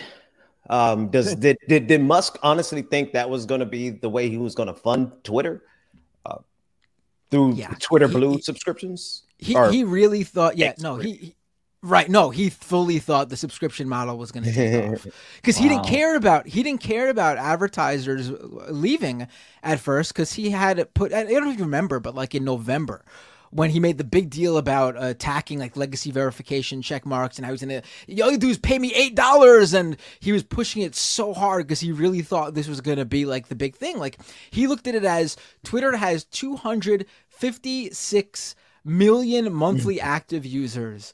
if we convert like 1%, right, 1%, right off the bat, you're doing good. Right now, I believe it's like they've converted after almost a year of this now. I think it's something like 0.3% or something like that. Okay. And it's not like ramping up. There's still under 1 million people subscribed to this. They've not even crossed the 1 million mark yet on a site that they're now claiming has doubled in monthly users. They now claim there's over 500 million monthly users on Twitter now. I highly doubt those numbers. Or I did notice they dropped the word active from the stats. It used to be how many monthly active users. Now they're just saying how many monthly users. And that's also, they're also focusing on a completely made up metric, which is his favorite, the unregretted user minutes on a platform. What the fuck is that? No platform ever, like, who cares about that number? It doesn't matter. Unregretted user minutes. What does that even mean? Unregretted? What is that? Basically, people who are spending a lot of time on Twitter, I guess, and they're enjoying their time on Twitter, which I don't know. Well, then this should be called regretted user minutes. Right. I have a lot of regretful user minutes on Twitter. I'll tell you that. Right. Right. It's ridiculous. He really thought he had something here. I don't think he fully got Twitter, because Twitter was never going to be the cash cow that Facebook and Instagram and even like Snapchat and TikTok are. It's just a completely different beast altogether. That's why they were like Mark Zuckerberg said, like they were worried about Twitter in the beginning, like in the mid to late 2000s, they thought Twitter was building itself up to be a real Facebook competitor, but then they saw how far Twitter could get. And so they couldn't get past that like peak. And they were like, oh, this is nothing. Like, we don't care. I honestly think though, the subscription model was not a bad idea. It's just, it was Musk. Right. It was that nobody wanted to deal with Elon Musk. And then I saw he made one other. I'm saying something good about Elon Musk. My God. When he changed the ads, and he changed it from saying promoted at the bottom to just saying ad in the top right, you started seeing all of the advertisements get a whole lot more engagement. And I was like, you know what? That's really smart. It would be really good if he hadn't already chased away all of the best advertisers, because he's an idiot. So I think Twitter actually could have done a lot better with some of these changes if it had not been Elon Musk being the moron and the fascist at the head of the wheel. Matter of fact, some of the key advertisers dropped this week because their advertisements came up next to Nazi content. So, there was no way they were going to win with that. Right. Yeah. Musk is really his own worst enemy when it comes to Twitter, without a doubt.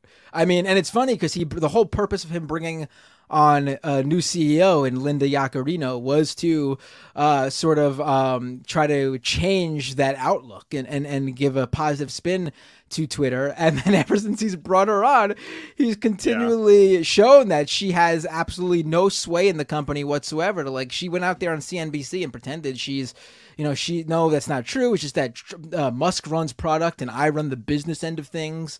But it's like, that's not even true in and of itself. How does the CEO of the company not be the one who announces the complete change of name of the company?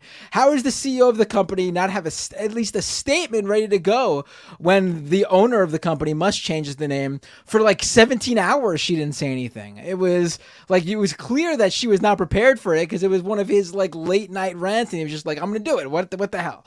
On top of that, another story that dropped earlier this week is that you guys ever see like the sponsored accounts on Twitter, where it's like basically a Twitter ad, but instead of a tweet that's promoted, it's just like telling you to follow a user. Like, it just shows the follow button. You took those out.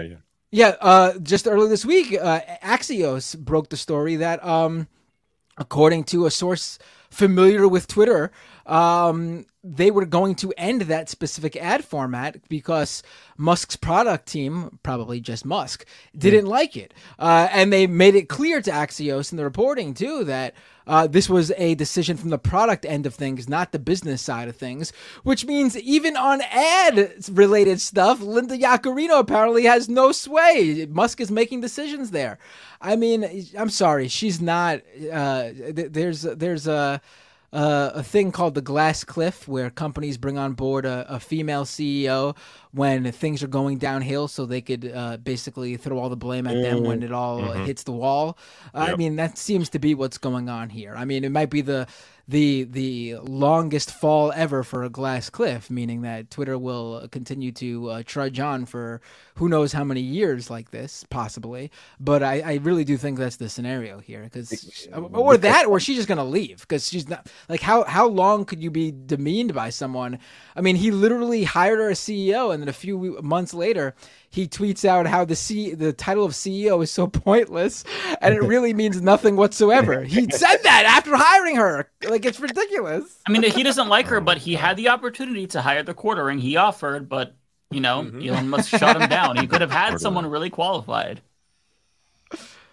Yeah, I'm sure the quartering would have done a great job on a number of... Oh. Matt, I wanted to ask you, what's your opinion on the whole "zuck my tongue" or whatever weird tweets he's been putting out? That he was like, and he was like, "zuck my luck" or whatever. He's so weird. Like, it's so clear that Mark Zuckerberg wants to fucking beat his ass in a cage. Yes. I don't even like Mark Zuckerberg. Obviously, he's not just great shakes either. But it's super clear that Zuckerberg's ready to go. He just wants to actually do it legitimately. Like, he doesn't want to fucking play around. He wants it to be a legit, MMA style fight.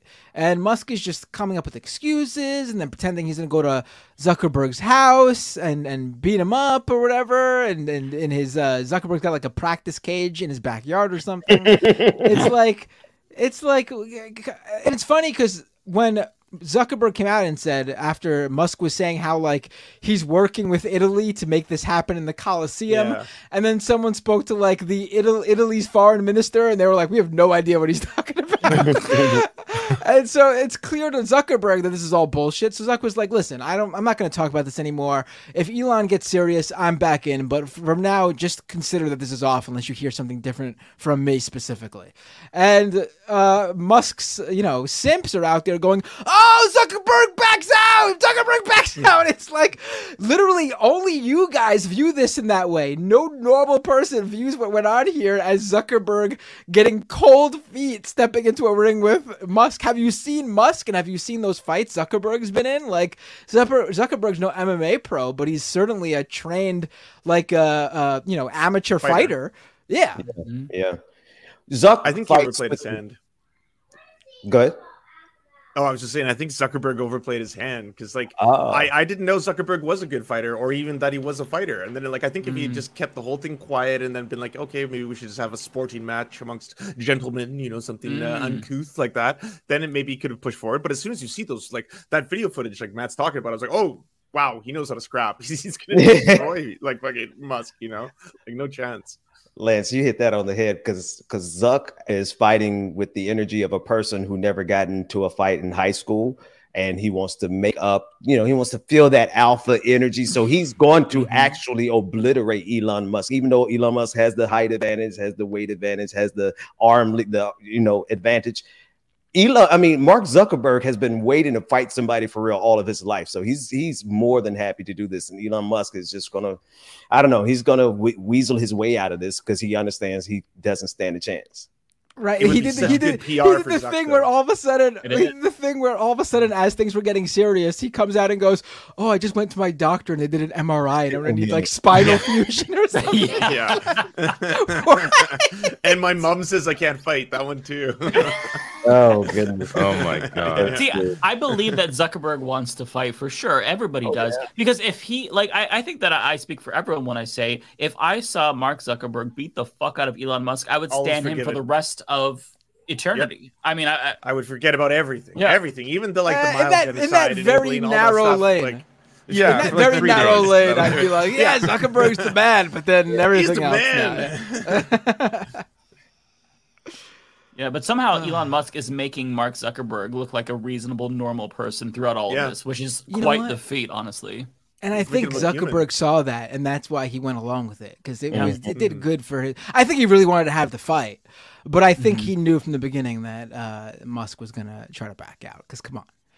Yeah, it's clear who Musk is. He's not going to actually do anything to fight. He was going to live stream going to Zuckerberg's house, and then that never happened. Which I was looking forward to because I wanted to call Elon Musk out really bad for sharing Zuckerberg's real-time assassination. That's perfect. That's perfect. God, it's so wild how he is just like a child. Like he's a teenage boy. Yeah. Mm. And the second richest person in the world. Yeah. Right. Meritocracy, folks, doesn't exist. Just have a dad who owns an emerald mine in South Africa, and you're going to be a-okay. Mm-hmm. That easy. Yeah. God. What else happened this week? I don't know. I mean, we could wind down now. It's past 10 o'clock. Unless you got some other topics. Oh, there was a Prager. David always looking to get out of here as quickly as possible. These streams, guys, with the super chats. I mean, first of all, you don't got to stay for the full 5 hours that sometimes these guys go for. Is that how long y'all go? Well, no, we don't all go. Bender and Mike with the super chat, they go to it's 4 hours minimum, and it's like, no, I'm out by 12 at the latest for me, but I'll go way earlier. I can't help the people love me. What am I supposed to do? I need to. So in my mind, the sooner we get to the super chats for me, the sooner I get the fuck out of here. I'm exhausted. I am tired today. Damn. I actually have a lot of energy today, so we can go 5 hours. I didn't do shit. That's why you can't.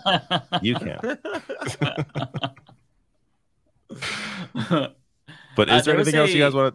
Well, there's a PragerU cartoon that I think Benjamin Dixon was going to share. I feel like I've seen that one before. No, that was way back in when you brought up the PragerU videos, but it's there. But yeah, it's old. So we didn't even talk about the country music song about the working class. Let's end with that then. Let's get to that because how do we not do that? I mean. Someone else take this one because I actually caught it late. I'm caught up on it, but I want to hear someone else. I've been rambling on about Twitter. Let someone else take the lead on this. I can give a very quick rundown. There was a who's our country boy? Who's our resident country boy? Oh, I'm not. I wouldn't be the person to talk about country music. I know about this though. I did a little video on it, and basically a song written by Oliver Anthony called "Richmond North of Richmond" is a song about how you're working all day, the rich man's got you down, all that, and that poor people can't eat. And then by the time you get to the second verse, you find out the poor people can't eat because of welfare recipients, and all these welfare recipients spending all their money on fudge. Which, when I saw that, I was like, "What? How is it supposed to be like a working class song where the middle verse is like?" And it's not capitalism, it's welfare queens. So we're doing it the whole time, actually spending all that money on fudge, apparently. And turns out he was promoted pretty heavily by a guy named, I forget his last name, maybe you remember it, Matt, Jason something. He's basically a social media guru for the right who used to be a part of Glenn Beck's The Blaze and was promoting his stuff. And what's even creepier is that he recorded a video of himself introducing himself to the world 3 days before he released Richmond North of Richmond. If Richmond North of Richmond was to blow up, he was going to release that video as in this is my plan. This is what I was planning to do all along, all that kind of thing. And then all at once, everyone started sharing it. Gary Lake, Matt Walsh, you name it. It was just it blew up on the right so fast. I don't want to steal the 9/11 conspiracy theory. If someone else wants to take that part though, because it gets weirder. The story gets much stranger. I didn't get that deep. All I saw was this video. I heard the lyrics. I'm like, this shit's dumb, and that was it for me. But in case you guys haven't followed, I didn't mind it at the start. He had me at the start. It's like it's a decent bluegrass song, and it sounds like he's impassioned about talking about the rich man's got me down, working hard. But it was when he starts talking about Epstein Island and the government staying away from minors, and then how welfare recipients spend all their money on fudge. I was like, what the fuck? Yeah, I mean the idea that's the working class. I mean. Well, Walker Bregman's tweet here is great. Love to protest the working class man by checks notes, punching down at the poor and welfare recipients exactly like the rich men want me to. Right.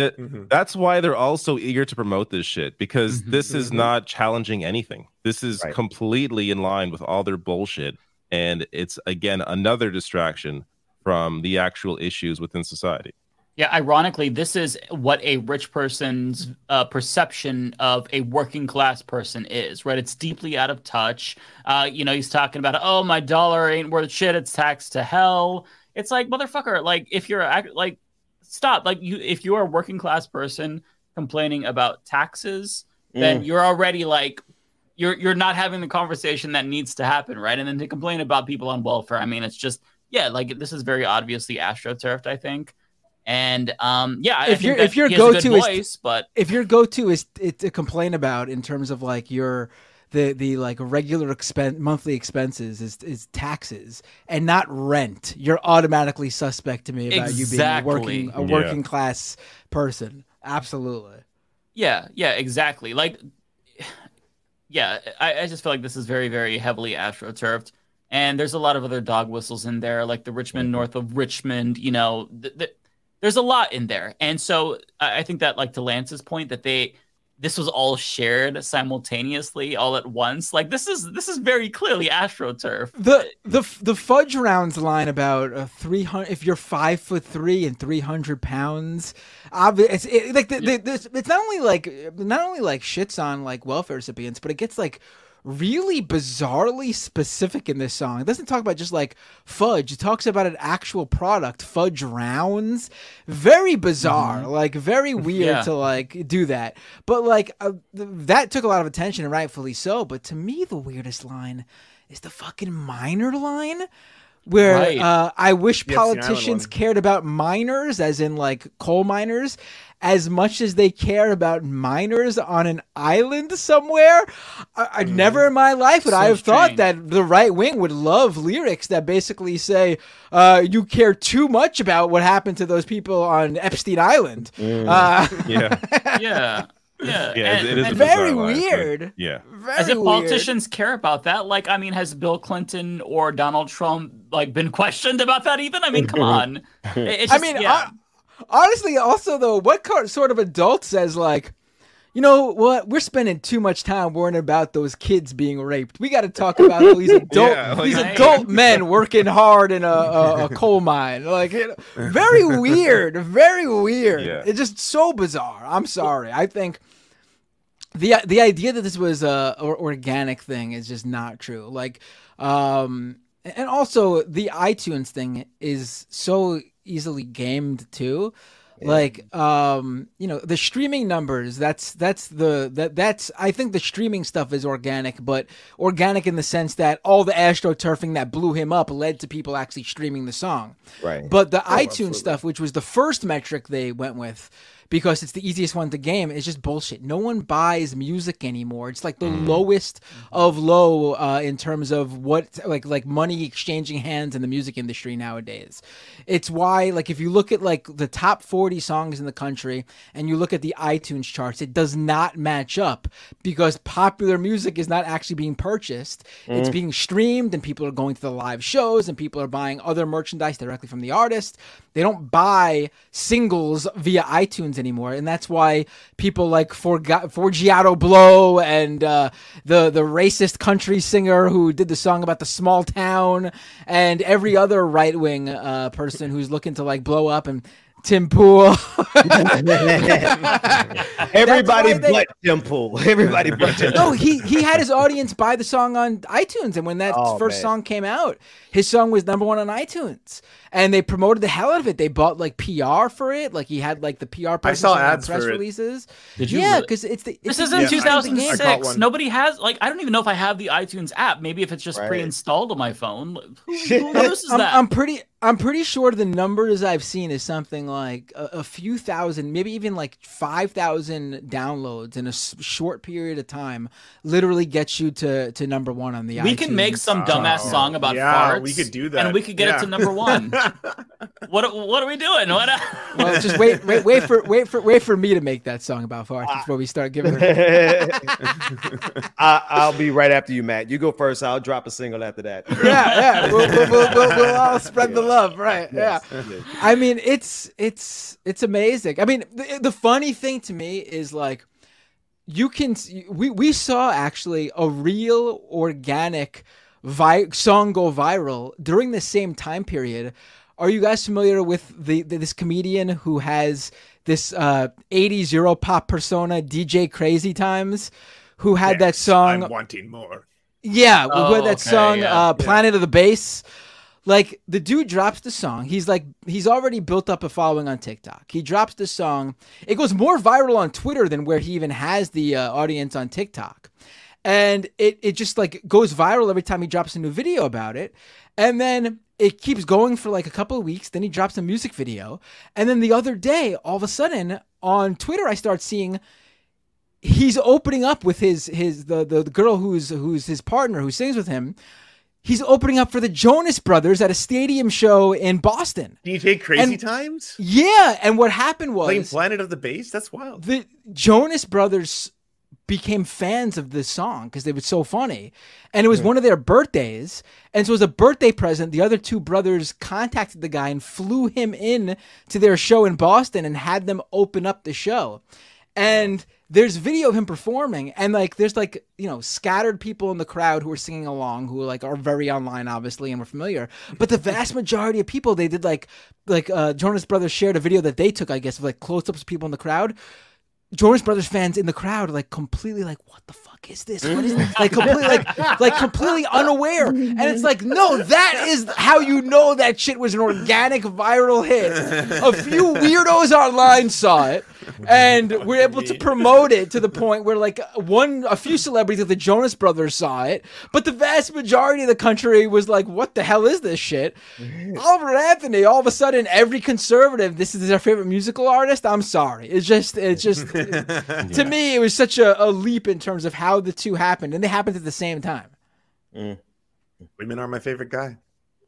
Yeah, that's a great line, by the way. I did not hear that song from that, I forgot his name, the DJ dude, but I saw DJ Crazy Times. For people who aren't aware, it's a parody song that's supposed to be parodying like the 80s Europop, the 80s 90s Europop craze, that's what I assumed. Like blue dabba dee dabba da, like that stuff. I just kept seeing the music video on Twitter. I'm like, what the fuck is this? Like they're dancing weird. It was really weird. Like this girl was doing like I'm like, what the fuck is she doing? This is so weird. Okay. Yeah, they replaced the girl. Sorry, replaced the girl. My voice is breaking in the middle of this. Replaced the girl like 2 or 3 times, and the internet lost their shit when they changed the girl. But like, I think that was part of it because the actual official music video has the original girl in it, and apparently it was a big thing for like Euro, trash songs to do that, where they would just randomly replace vocalists in between like releases and stuff like that. You know, this has all got me to think. I think I am going to release a single. It's going to be like something like the anti-woke song. And I'm just going to be like, hey, woke's bad, woke bad. And I'm going to tell everyone to buy it. So that way Fox News can do some sort of a dumbass segment about it and be like, this anti-woke song is #1 on iTunes. And then you should release the intro music to this show as a song. It is that one is a bomb. I don't know if we have the license to it, though. No, we don't. No, it's from a movie. What? Don't say that on a stream where we could be taken down. We absolutely have it licensed. Let me pull up. We do. Let me pull up my ASCAP and Song Cloud license and all that song. I know we can like stream it, but we can't sell it. Oh, okay. Right. Okay. So like Soundscape, that's what it's called. I thought you all made it in like your basement, like on the keyboard, like hitting the beats and shit. Oh man, I wish.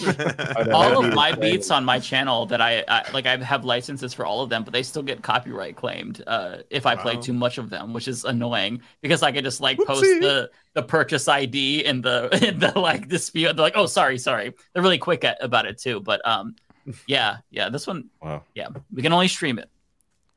All right. Too bad. Fellas, I'm going to go because apparently my kids don't know how to go to bed unless I escort them. I understand that. Amazing having you here, Ben. Luckily, my child goes to bed at 8, so it's easier. Yeah, I'm going to have to deal with this when they get older, too. Yeah, my kids go to bed early, so I'm able to, Yeah, so, hey, thanks for having me, and shout out again to Rebecca for letting me sit in for her. Yeah, no, can you plug your stuff really quick? You gotta come on more, regardless. Yes. I mean, you could even come on when Rebecca's here.